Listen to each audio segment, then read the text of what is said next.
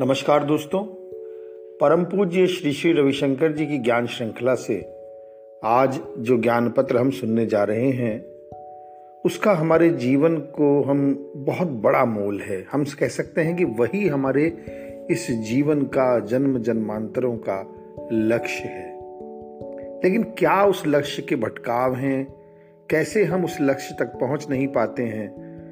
क्या है उसका महत्व? ये सब जानने के लिए आज का शीर्षक परम आनंद को हम लोग सुनते हैं इस ज्ञान पत्र को। गुरुदेव कहते हैं परम आनंद को समझा नहीं जा सकता। परमानंद की स्थिति पाना अत्यंत कठिन है। कई जीवन कालों के बाद परमानंद की प्राप्ति होती है। और इस स्थिति से बाहर निकलना तो और भी कठिन है। जीवन में तुम्हें तलाश है तो केवल परमानंद की। अपने स्रोत के साथ तुम्हारा दिव्य मिलन और संसार में बाकी सब कुछ तुम्हें इस लक्ष्य की प्राप्ति से विचलित करता है डिस्ट्रैक्ट करता है। असंख्य कारण, बहुत से तरीके जो तुम्हें अपनी इस मंजिल से विमुख करते हैं। लाख बहाने हैं। जो न समझे जा सकते हैं, न बताए जा सकते हैं, पर तुम्हें घर नहीं पहुँचने देते। मन चंचल रहता है राग और द्वेष से। ऐसा होना चाहिए, ऐसा नहीं होना चाहिए। और इच्छाओं से इस मन का अस्तित्व बना रहता है। केवल तब जब मन नहीं रहता, परमानंद उदित होता है। परमानंद वास है दिव्यता का, सभी देवों का। और केवल मानव शरीर में ही इसे पाया जा सकता है, समझा जा सकता है। और मानव जीवन पाकर, फिर इस मार्ग पर आकर, उसके बाद भी यदि तुम्हें यह समझ में नहीं आता, तब इससे बड़ा नुकसान कोई नहीं। राग और द्वेष तुम्हारे हृदय को कठोर बना देते हैं। देखिए, केवल व्यवहार विनम्र होने से कोई लाभ नहीं। तुम्हारे व्यवहार में रूखापन हो सकता है, पर दिल में कठोरता नहीं होनी चाहिए। व्यवहार के रूखेपन को सहा जा सकता है, परंतु दिल की कठोरता को नहीं।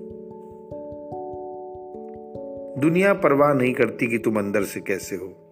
वो केवल तुम्हारा बाहरी व्यवहार देखती है। उधर ईश्वर को यह कभी परवाह नहीं है कि तुम बाहर से कैसे हो। वो केवल तुम्हारे अंदर देखते हैं। कभी भी अपने दिल में थोड़ा सा भी राग या द्वेष का अंश मत रहने दो। इसे तो गुलाब के फूल की तरह ताज़ा, कोमल और सुगंधित बना रहने दो। यह ऐसा माया जाल है कि तुम किसी व्यक्ति या वस्तु को नापसंद करते हो और यह तुम्हारे हृदय को कठोर बना देता है। और इस कठोरता को निर्मल होने में, खत्म होने में बहुत समय लगता है। ये एक ऐसा जाल है जो तुम्हें अनमोल खजाने से दूर रखता है। इस भौतिक संसार में कुछ भी तुम्हें तृप्ति नहीं दे सकता।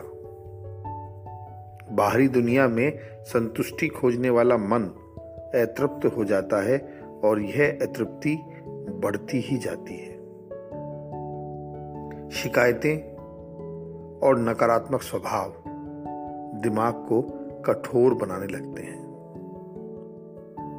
आपकी सजगता को, आपके और को, आपके प्रभा मंडल को ढक देते हैं। पूरे वातावरण में नकारात्मक शक्ति का विष फैला देते हैं। जब नकारात्मकता की अति हो जाती है, एक अत्यधिक फूले हुए गुब्बारे की तरह फूट जाती है। और वापस ईश्वर के पास आ जाती है। आप ईश्वर से बच नहीं सकते। चाहे नकारात्मकता का लंबा रास्ता अपना लो, या तुरंत पहुँचाने वाला सकारात्मक मार्ग। जब दिव्यता उदित होती है, तुरंत परिवर्तन आ जाता है। असतो माँ सतगमय, तमसो माँ ज्योतिर्गमय, मृत्योर माँ अमृतंगमय।